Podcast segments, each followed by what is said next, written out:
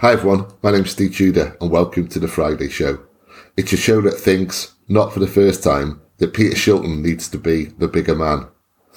We're going to be paying tribute to the magnificent Diego Armando Maradona today, as well as looking ahead to Manchester City's hosting of Burnley, a game that just nine games in already feels like a must win. And to do all this, I'm delighted to be joined by Howard Hockin and a debutant in Harry Siddle. Harry, welcome to Night 320, pal. You up for this? Thank you. It's an absolute pleasure. Uh, glad to have you on, man. Glad to have you on. And of course, a big hello to Howard too. Um, disappointed it's only an hour today, not not the full twelve. no, not really. To be honest, Steve. uh, oh, it didn't feel like twelve, did it? So no, it didn't. It flew, to be fair. And I should say to the listeners as well, Harry, along with Adam, um, Joe, any number of other guys, they all offered to pitch in last week as well. We just couldn't, which is ironic. We couldn't find the time in twelve hours, but we foolishly packed everything in, didn't we? And um, so if we're ever insane enough to do something like that again, I think we'll kind of allow enough time to breathe and kind of have people on. So, um, yeah, thanks for that, Harry, because yeah, really Yeah, no worries. I understand how quickly time goes. It flew. It really did. Yeah, before we knew it, it was like late afternoon, and then all of a sudden we've got like a packed schedule. It's like, oh my god. Yeah. Um, right then, well, past couple of days, a very sad passing of Diego Maradona.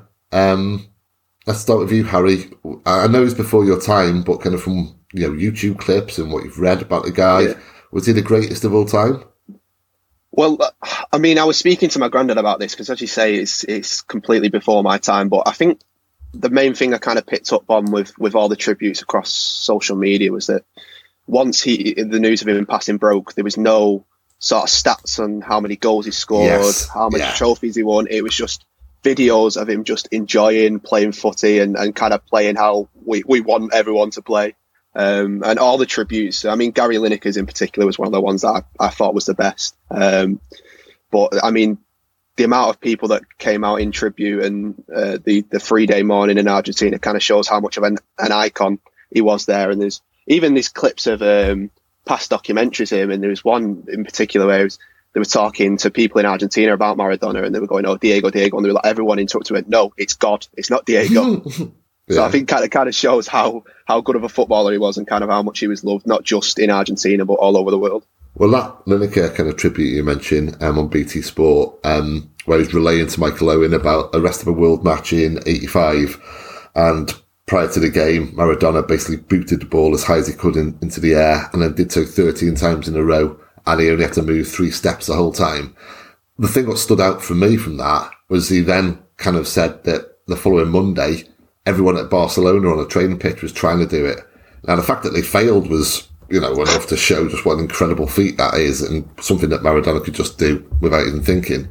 But you were talking about some great footballers, mid 80s Barcelona, and yeah. they're trying to do something that a fellow footballer can do. And that, that just shows the difference between Diego and his contemporaries, who, you know, some of whom are legends in their own right. Um, Howard, what made him so special? Just his skill as a footballer, I would say. Yeah, the start, that Maradona one, uh, the, the Lineker story, sorry. I think three was the most any Barcelona player could do. yeah. And he did it 13, Maradona.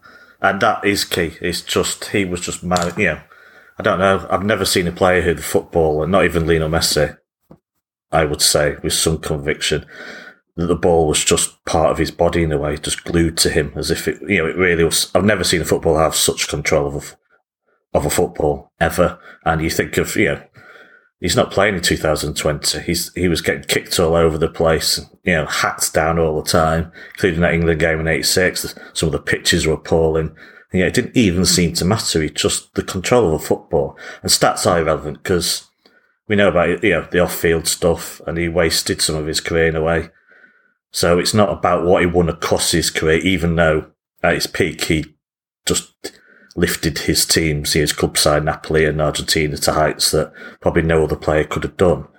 It's just about the pure skill of a footballer, I would say, and his effect on people, his effect on the sport itself and what he means to people in his home country, I'd say is there's no equal to him in that respect. And probably the first icon I knew of, you know, growing up as a kid, uh, was him, and it's endeared ever since. Uh, a flawed human being, of course, you know, like many geniuses are, but just for pure football skill, I don't think anyone has matched him for me. Yeah, I mean, you say he's flawed, and undoubtedly he was as a, as a person. Um, I saw a quote in an Argentinian newspaper this week Maradona is the two mirrors that in which it's a pleasure to regard ourselves and that which shames us.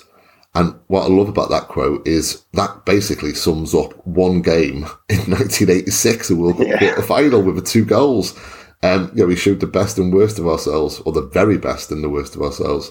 Uh, and you said about him being kicked there, Howard, as well. I mean, going back to that quarter final, Terry Fenwick revealed this week that at one stage he put him out the game early on, um, absolutely clobbered him. Uh, he went off for treatment, and Fenwick and the rest of the England team thought, right, he's gone. We've done it. You know, he's, he's out. And then he looked to their left and saw him bouncing up and down on the touchline, ready to come back on, and just thought, "Oh no!"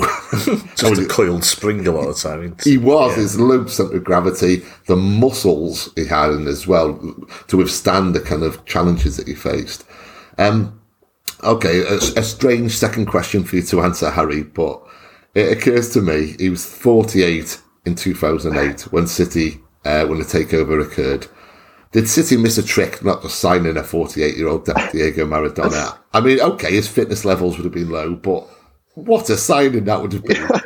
you know what? I really wouldn't have been surprised if City wouldn't have done it, especially around the time with the, the kind of signings we were going for. I remember an interview a couple of years ago with Gary Cook when he kind of talked through all that, like the mental signings we yes. were, were, planning. Um, so I'm not, I mean, with them sort of players, I always think that it doesn't really kind of matter how old you are when you're so technically gifted. I mean, going back to that Gary Lineker story, um, you know, in doing them kick ups uh, when he was sat down in the changing room for about five minutes just with his left foot.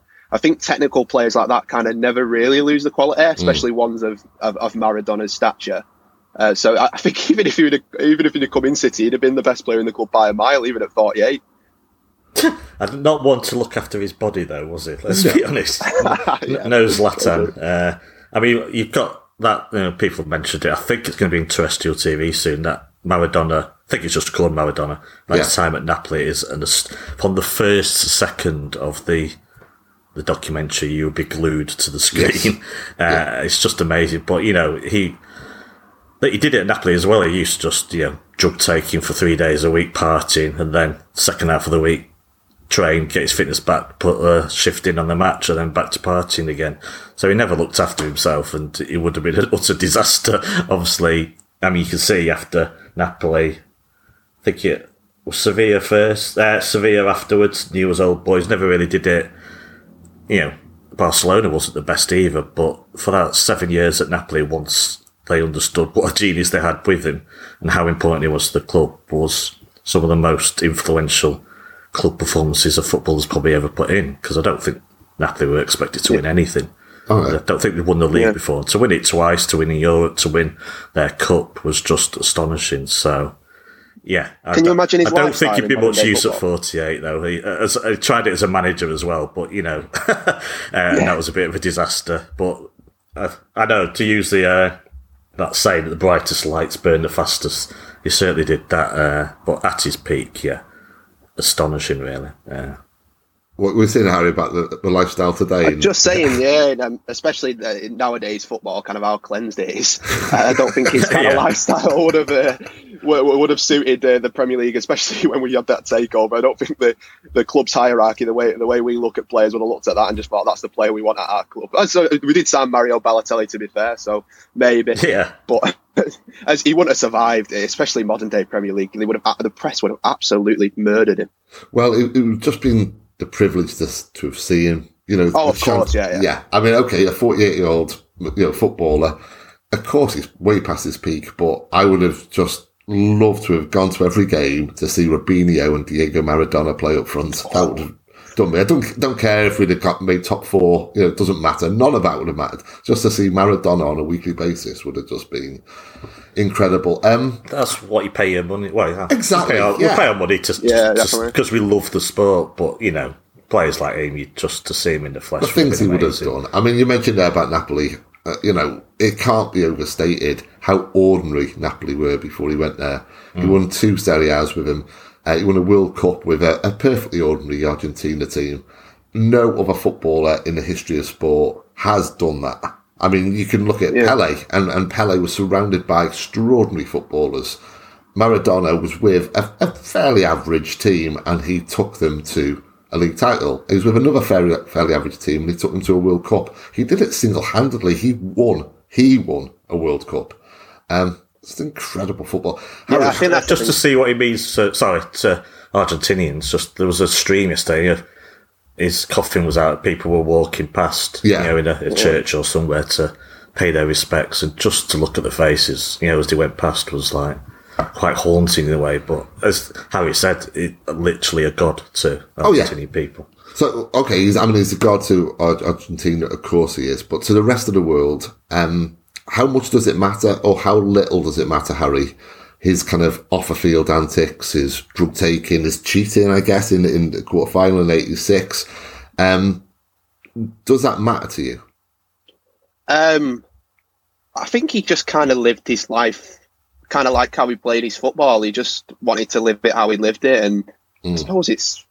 I suppose if he's not kind of committed to anything, I suppose you when you're with a club, you you, you know the club can kind of have your best interest. But I mean, he wasn't really committed to anything, and there was the, all the stories that have come out since. I mean, you, do you remember that iconic kind of image of him at uh, the World Cup when Messi had scored for Argentina on that balcony? Yeah. And, yeah. and you could kind of tell, and everyone kind of knew what was going on in his lifestyle. I mean, there was that, that mega Liam Gallagher interview where, when he was at his party with him in Argentina on tour with Oasis.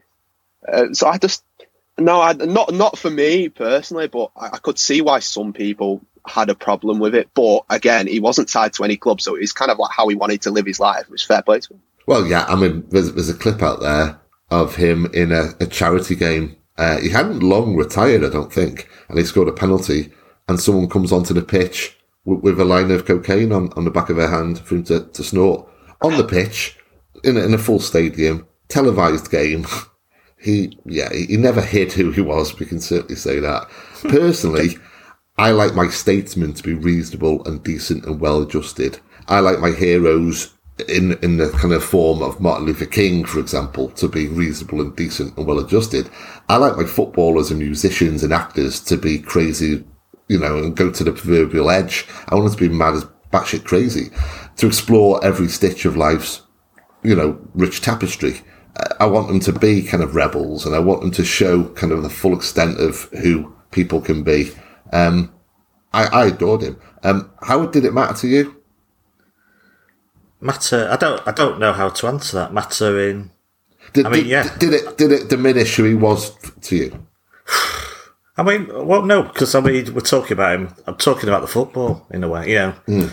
it's the same with musicians, isn't it? I mean, there's you know, uh, people more intelligent than me will have to have this, you know, kind of pseudo intellectual conversation about whether you can listen to musicians who have done terrible things or you know, there's like classical composers who were horrible, horrible people, yes. homophobes or yeah. Nazi sympathizers. Like, do we stop listening to them or do you appreciate the music? Uh, let's talk about Morrissey.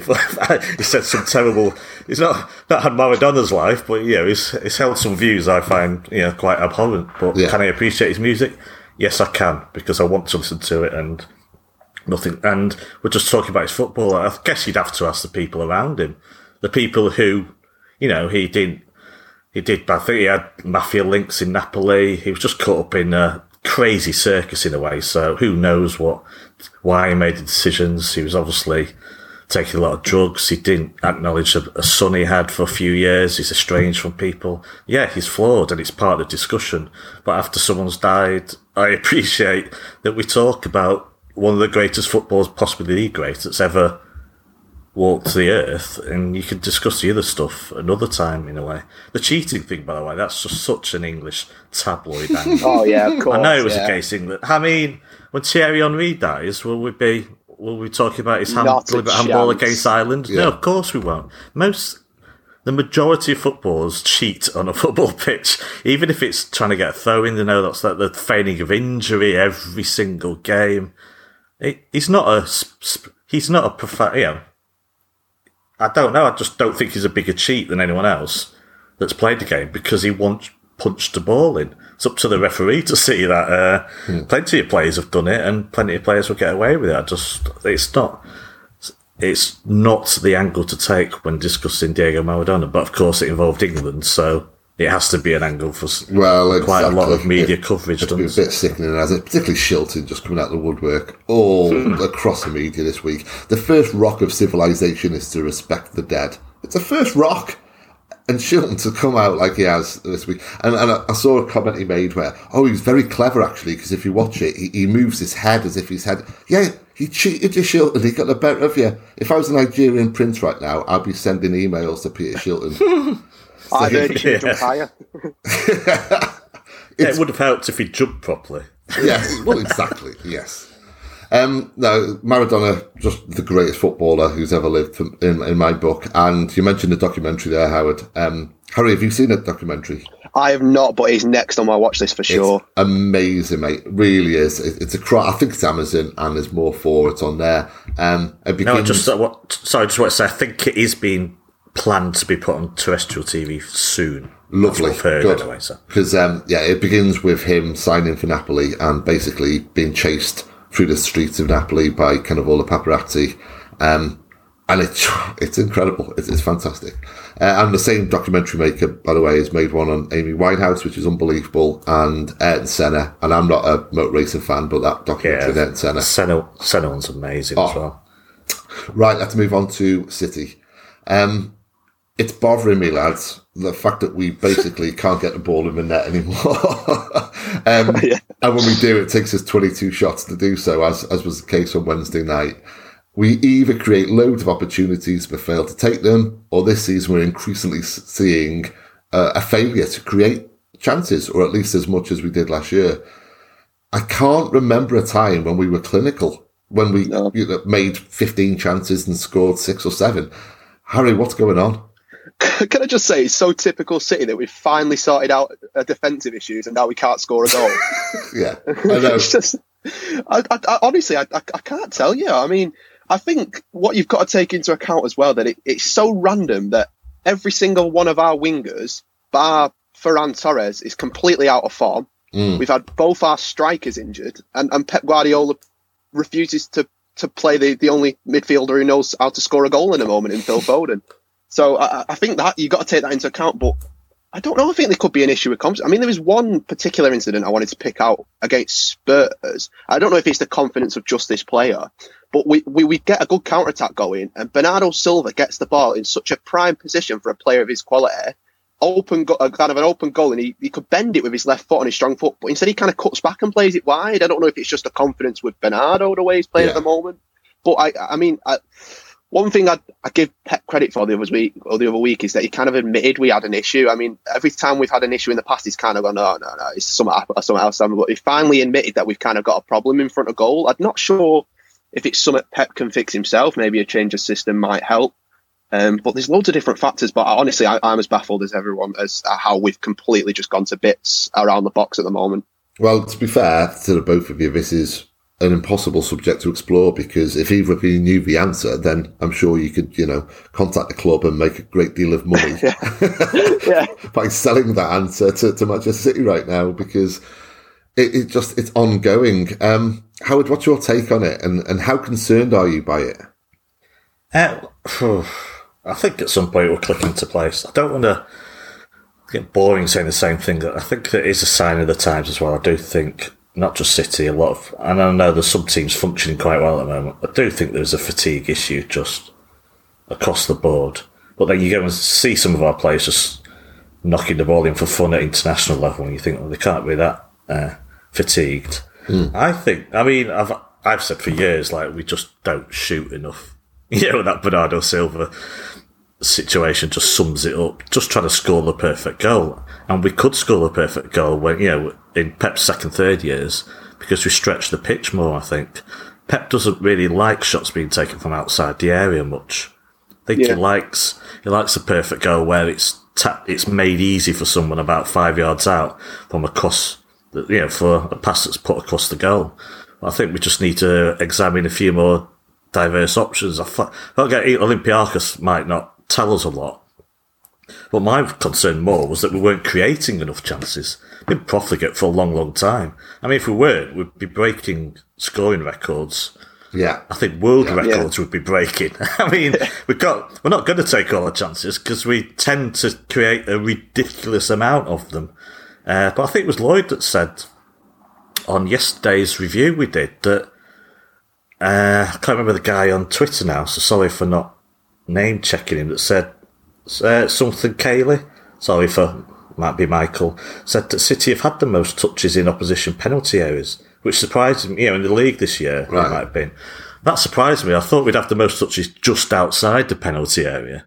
Uh, but that just shows if we're having so much possession within an opposition penalty area, I'd just like to see us shoot more. I'd like to have left footers on the left side, right footers on the right side, and stretch and get beyond fullbacks. And Mendy showed, might not have been a perfect performance, you know, what difference can make when you've got someone going past the fullback and getting to the line.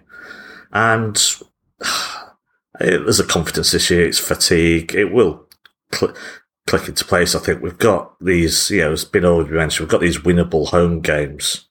Uh, not saying we will win them, but the We've yeah. had a tough fixture list. All said, though, we should have done better, obviously, and there's lots of issues. But we've got seven home games that, at our peak, we would win them all comfortably.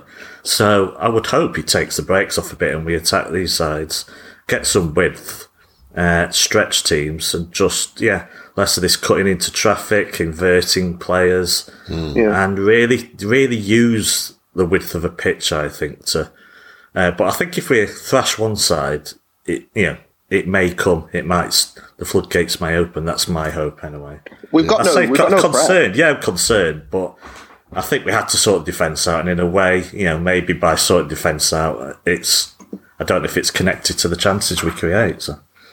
I was just going to say we've kind of got no threats from outside the box. So I know players come out in the the press all the time and moan about teams who are putting ten men on the edge of the box, but if we've got no threats from outside the box that can score, score a goal from, from, from them areas, and we have to play kind of inside the, the area, as you say, the touches in the opposition box. Teams are just going to completely flood that area and stop any of our technical players getting on the ball or any sort of wingers, Sterling, Mahrez, are just beating one player and then there's another three players to beat. So it's, it's kind of impossible to, to, to, to get past. So I think we've got to show that we we can score goals from different areas than just kind of playing it along the box for a tap in mm. uh, and get some players who can can actually have a goal. I mean, Bernardo Silva's got one of the sweetest left foots in the Premier League, and he just doesn't seem to be having a goal.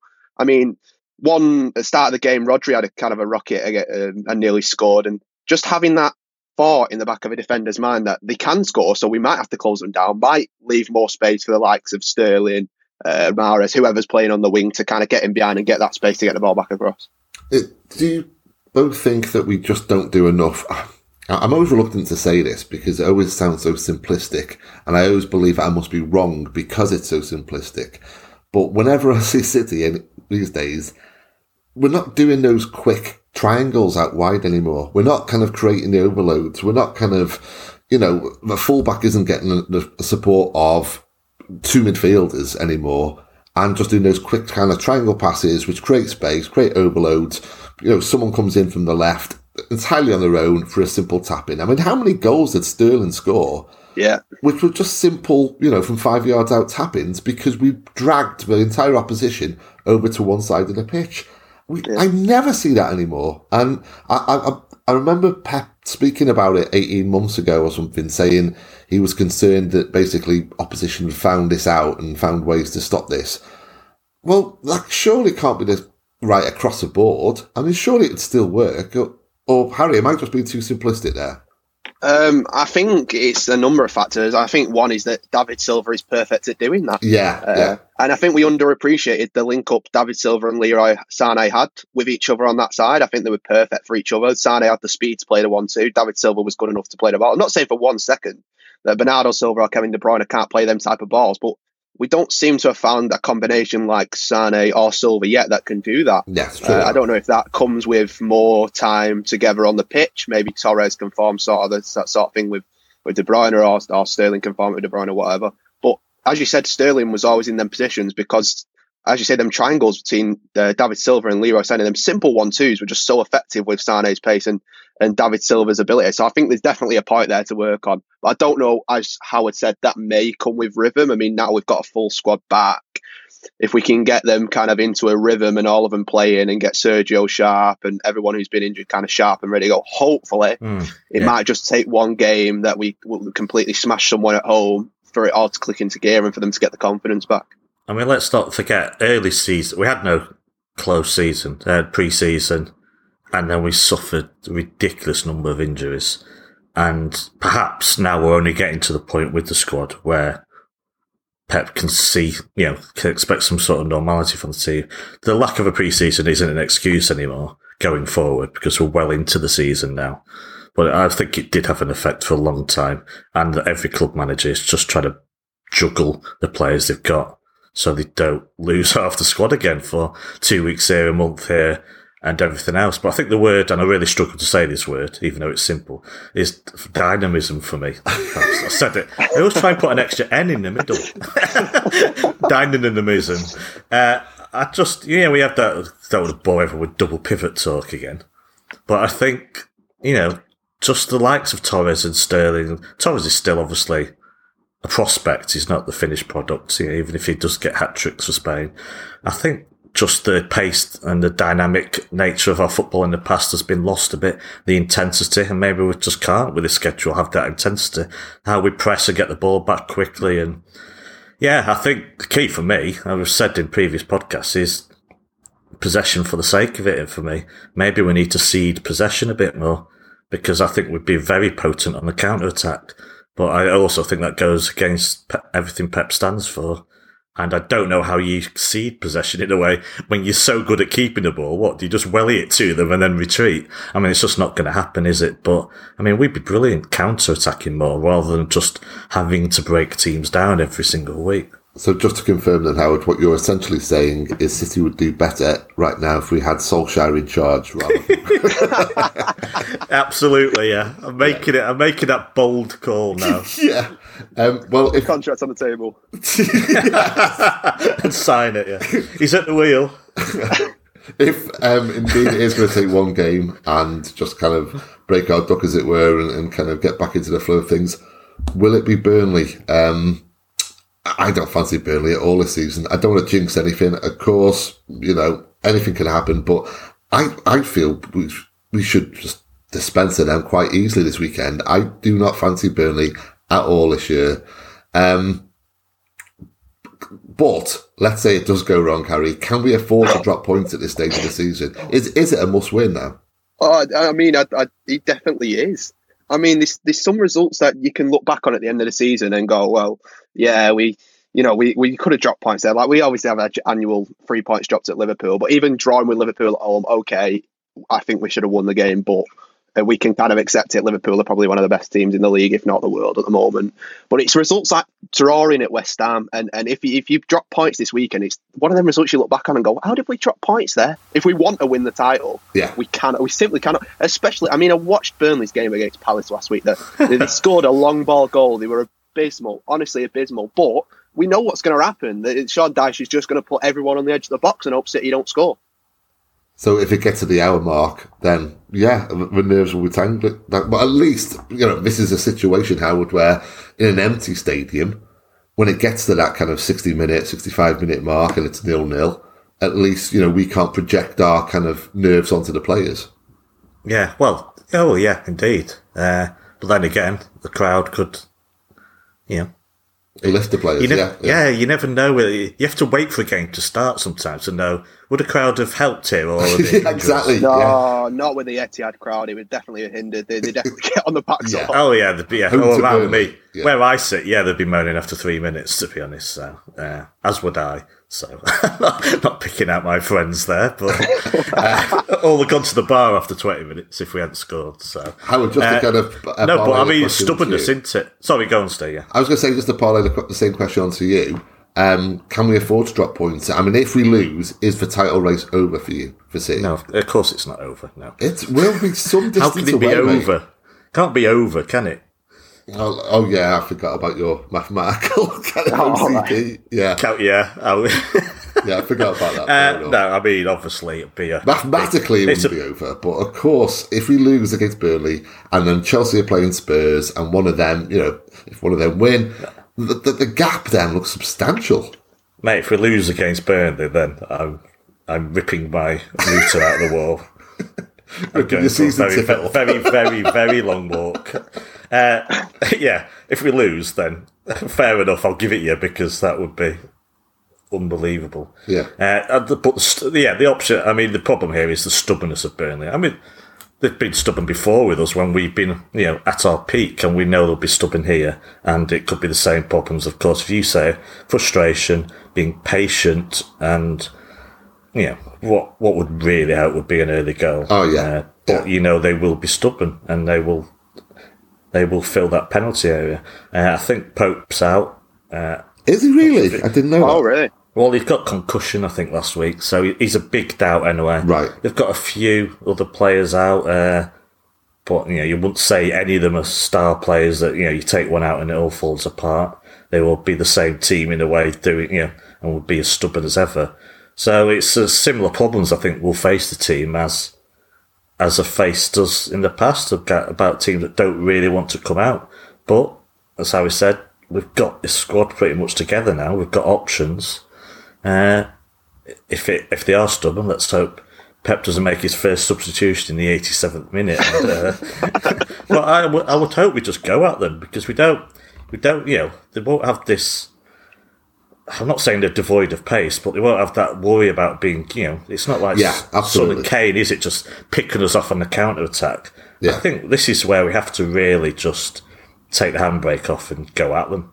Yeah. Get that, you know, maybe Mendy will start get get behind, get wide, and get behind them, and really go after them somehow. Well, with that in mind, Harry, what lineup kind of setup are you anticipating? Um, uh, well, I, I, mean, there's two different lineups in it. It's what the, the fans want, and then it's what Pep's going to do. Yeah. So I, I assume the, the, the back four will kind of stay the same from the previous Premier League games, and it's it, I, in a way as much as I think I, I agree with Howard Cancelo on the left kind of flaws, how much width we can get. I still think he's going to play him yeah, with the, obviously the usual Walker, Dias, and Laporte. Um, and then I really, really want Phil Foden to start with Kevin De Bruyne, but will will he do that? I don't know. I mean, he deserves to, but he, he does really like Gundogan and Rodri together, so I, I'm I'm not too sure. And then the front three, I think it may be a game too early for Sergio to start. So I think Jesus still yeah. starts up front, and then Sterling's a shoe in every Pep Guardiola team, and then I think Torres might come back in. Howard, any any differences to that? Well, not what I want, but yeah, yeah. Mahrez may well appear on that team sheet. Uh, I want to see Phil Foden. I want to see Torres. Uh, why does, uh, sorry, Howard. I know this is a uh, you know a very simple question, but why does Mahrez start so often this season? Well, no, asking the wrong person. it's, it's, baffling, though, isn't it? Any other player with, with that kind of he, dearth of form, just just to defend it, he does get the stick that others don't. So Bernardo would never get the the yeah, online okay, abuse. Yeah. Uh, and, you know, well, no, Kevin having a couple of off weeks is, is not the same as Mahrez, no. who hasn't really. You know, Mahrez was good last season, and stats back it up. He really was. So it's not as if we're coming off. It's not as if he's coming off a whole season of this same thing. It's a it's a this season thing, and the stats really support that he's been off. But but it hasn't been the only one. You know, would Sterling get as much stick as Mahrez? No, uh, definitely not. It's not about getting stick though. It's about getting picked. I mean, it's getting selected. Yeah, yeah, yeah. I'm never going to go on social media and just slag off Riyad Mahrez. it achieves absolutely nothing. We're just having a discussion saying, yeah, we'd we'd rather so and so would be picked over so and so, and we don't think he's playing very well. And that's that's where analysis should end for me, rather than just you know abuse, basically. Oh yeah, uh, but you could say the same argument that should Raheem Sterling start in a way. Uh, you know, I asked Lloyd on the, after the Olympiacos review or on it, do you think he played well against them? Obviously, a brilliant assist in a way. Uh, but again, know, there's plenty of players who are just not hitting top form. Is it fatigue? Is it form? Or is it the system that's yeah. just frustrating them? I don't. There's so many issues uh, up there. So I just think we'll be more dynamic going forward if we have the likes of Sterling, Jesus, you know, a young, young, young yeah. front line of Torres and just go at them like that. Uh, and Foden or Phil Foden, obviously. If he's on the bench, you know, well, what can I say? The problem we have, the problem we have is, I mean, someone asked me at the start of the season what's your one target for Guardiola this season. I said to kind of pick players on form, but at the moment, there's one winger yeah. in Torres that's playing well. So you take your pick out of Mahrez, Sterling, Bernardo. There's not really one player in particular that's that's standing out amongst the rest, apart from maybe apart from maybe Torres. But Foden, he's just standing out in terms of kind of like the whole squad. So I don't see why Pep drops him when he's playing so well, and he's so creative. He's yeah. the nearest in the squad we have to having a, like a David Silva in that type of areas because he's creative and he gets in so many areas that can score goals, and it's something some of our midfielders don't give us. Well, well that's that part note, of the problem of not scoring. You asked earlier, Steve. Just balls do go across that six yard line, you know, whatever, cost the penalty area, and there's no one there. yeah. And yeah. Foden is Foden just wants to head towards goal. Yeah. It's so direct. It's so what we need. The only extenuating circumstance I could think when we, you know, we discussed it again with Lloyd, why say on the Spurs game he's on the bench is. Uh, well, Kevin De Bruyne had two weeks off. The, you have these zones, coloured zones, don't they? So yeah. if you go in the red zone, then you're highly prone to an injury. Uh, and possibly for Spurs, was he nearing the red zone or in an orange zone? But Phil Foden's not played every game this season, so I find it find it unlikely that he's going to be one of the more fatigued players, to be honest. So. Well, yeah, I mean, surely he's going to feature at some point um, against Burnley, and, and, let's hope from the start. Uh, what about Fernandinho, Harry? Do you think um, he's ready to come back now? Do you reckon you know be, he's an option at least? He's definitely an option, but I don't. I don't think. I don't think he plays him. But I was watching a, a couple of stuff because obviously I've been so bemused about why we can't score, and I was watching so much stuff from the two seasons where we did win the league, and mm. you kind of don't realise when you're watching it live, but you know, obviously the importance of Fernandinho in yes. that team of yeah. And I mean, I think Micah Richards summed it up perfectly on BT Sport the other week. Fernandinho has that sense of danger that Rodri doesn't. He completely cuts out a source. If he doesn't tackle him, he brings him down. Yeah. Uh, and he's a lot more mobile than Rodri. I think he's a lot more creative than Rodri. Maybe Rodri's better at kind of passing the ball, but I think Fernandinho's got a bit of a creative knack about him. And I would love him, absolutely love him to, to come back and play in that defensive midfield. But I think Pep likes Rodri in there, so I don't think he will. But he's definitely a brilliant option as well. This could this could be the game for him though, because not he's not going to have to sweep up too much and can distribute the ball. But then maybe it's the game for Rodri as well. Rodri absolutely destroyed Burnley. I think we won four one there. Yeah. That's the yeah. best game. Was it, it, Was it last season? The season before? No that's, concept that's of time anymore. So he's played well against Burnley, I think, Roger, because he's not. It's not coming up against here like Liverpool, or Southampton pressing midfield as much, and he can distribute the ball. Well, I think we do go a bit over the top with Fernandinho because, and I'll say I only say that because of his age. You know, I we're not going to get the Fernandinho we used to have. No, of course not. But could, could, sorry, he's well re- if he's well rested 90 minutes, maybe we will get the Fernandinho we used to have. So could we still have a Fernandinho we used to have for this season at least? That's my thinking now. I mean, if, last last year if, I, was thinking of the bigger picture, and I was thinking, okay, Fernandinho now is in his mid thirties. We need to start bringing Rodri through. The way that the season's panned out, we need to improve, and we need to improve quickly, and we need to kind of basically click back into gear. I think we need Ferner, and and I think whether it's a short term answer or not, um, I think he's still got the legs to do it for the next few months. Yeah, sparingly, yeah. But didn't he play against yeah. Leicester and he was a had a terrible game? I think so. Mm. Uh, yeah, that that that'll be an age thing as well. You know, because you know, well, of course it catches up on all of us. So yeah. yeah I think you'd have to pick the games. But yeah, he, he can still do it. But I'm not sure in very high tempo matches. I don't know if he's still got it in him. Hmm. Okay, I, I, I don't know about the. I mean, I think you're right. I think you got to pick the games with him. I think with Ferner, I think he, he's perfect for the games like I think he's perfect for games against Liverpool where there's a lot of aggression in him. Yeah, yeah. I think yeah. you're right about Rodri wanting to, to, to sweep up, and a games like this at the weekend is, is kind of perfect for him. He'll just win his aerial battles and and kind of keep the play ticking if Burnley are going to sit 10 men on the edge of the box, which I assume they will do. But Fernandinho in, in the bigger games, in the games where teams are going to play more expansive football, if he cuts it out in the midfield and can start start as a counter attack. I think he's more able to do that than Rodri. I don't know if you agree. No, I completely agree. I, I, really think that he has all the attributes needed, and I don't think his age is, is is a factor. As long as it's not week in week out and we're not grinding him down, I think he's got a big part to play for Fernandinho. I hope so as well because he's one of my mm. favourite players. So, right, yeah. Um, but looking at the bigger picture, looking at the kind of further down the line and the kind of Christmas schedule we've got coming up, Uh, I think it was you, Howard, you put on Twitter, uh, perhaps, that City's next home games Burnley, Fulham, West Brom, Newcastle, Brighton, Crystal Palace, Sheffield United. Yeah. I'd expect City to win all of those games. They're certainly capable of winning all those games. Is it an exaggeration, Howard, to s- suggest that maximum points are needed from all seven? No, not needed, but well, yeah. Very useful. Don't get, let's not go down that rabbit hole again. Don't forget, Pal- Palace at home is one of our toughest games of the season. Yeah, that's true. True. Yeah, absolutely. We uh, we seem to have some uh, yeah yeah. some absolutely they're our bogey side now at the Etihad. So I mean, Crystal Palace are weird. They, they won four one at, at Leeds, didn't they? Then yeah, as you say against Burnley, they were just well. If Zaha's not in the team, they're just half the Yeah, team basically.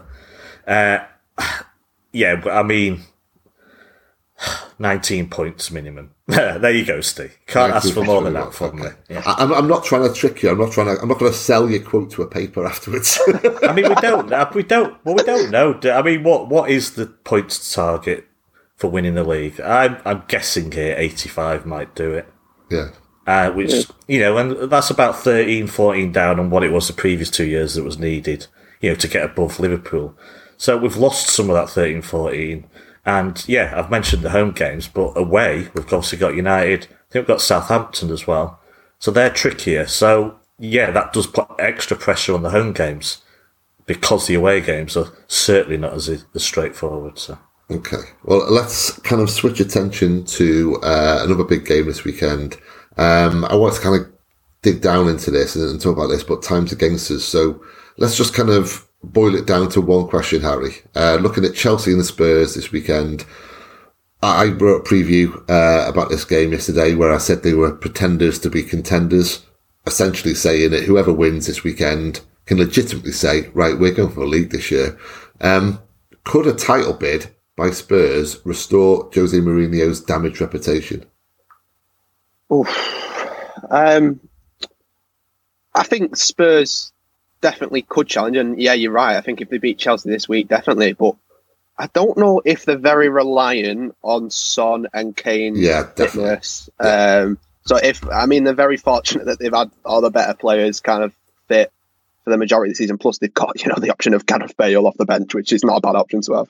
Um, if they can keep, especially Son and Kane fit, I, I don't see why not. I mean, Mourinho can.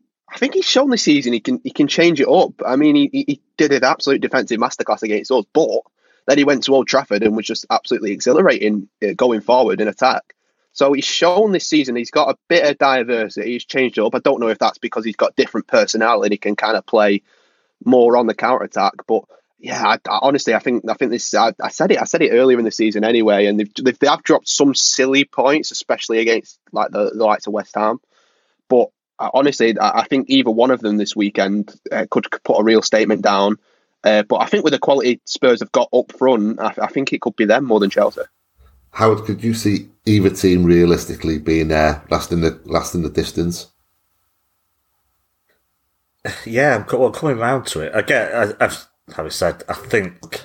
I mean, we're already we're close to December now, so it's about Kane and Son staying fit. I think for Spurs, We're a quarter of a way through the season, exactly.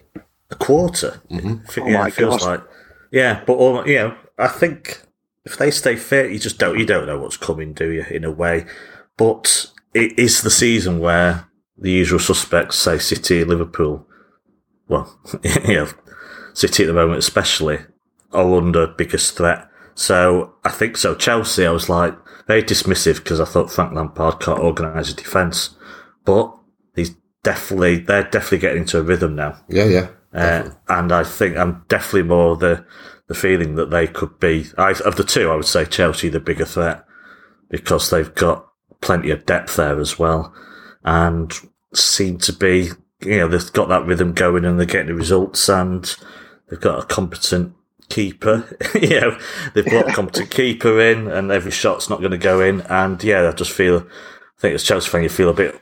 I feel I'm not still so convinced about Lampard, but he's doing, he's definitely doing all right at the moment. And that is a very, very talented squad that's probably got a bit more depth on it than Spurs. And it's going to be a fascinating game, to be honest. I wouldn't like to say how it's going to go or who's going to win it because it's one of those games where anything could happen. So, yeah, as I said, 85 points might do it. Just to keep up this form, uh, you, it could be one of many teams. I would still make Liverpool favourites. If you look at the bookies, City are still the second favourites for the league, just behind Liverpool.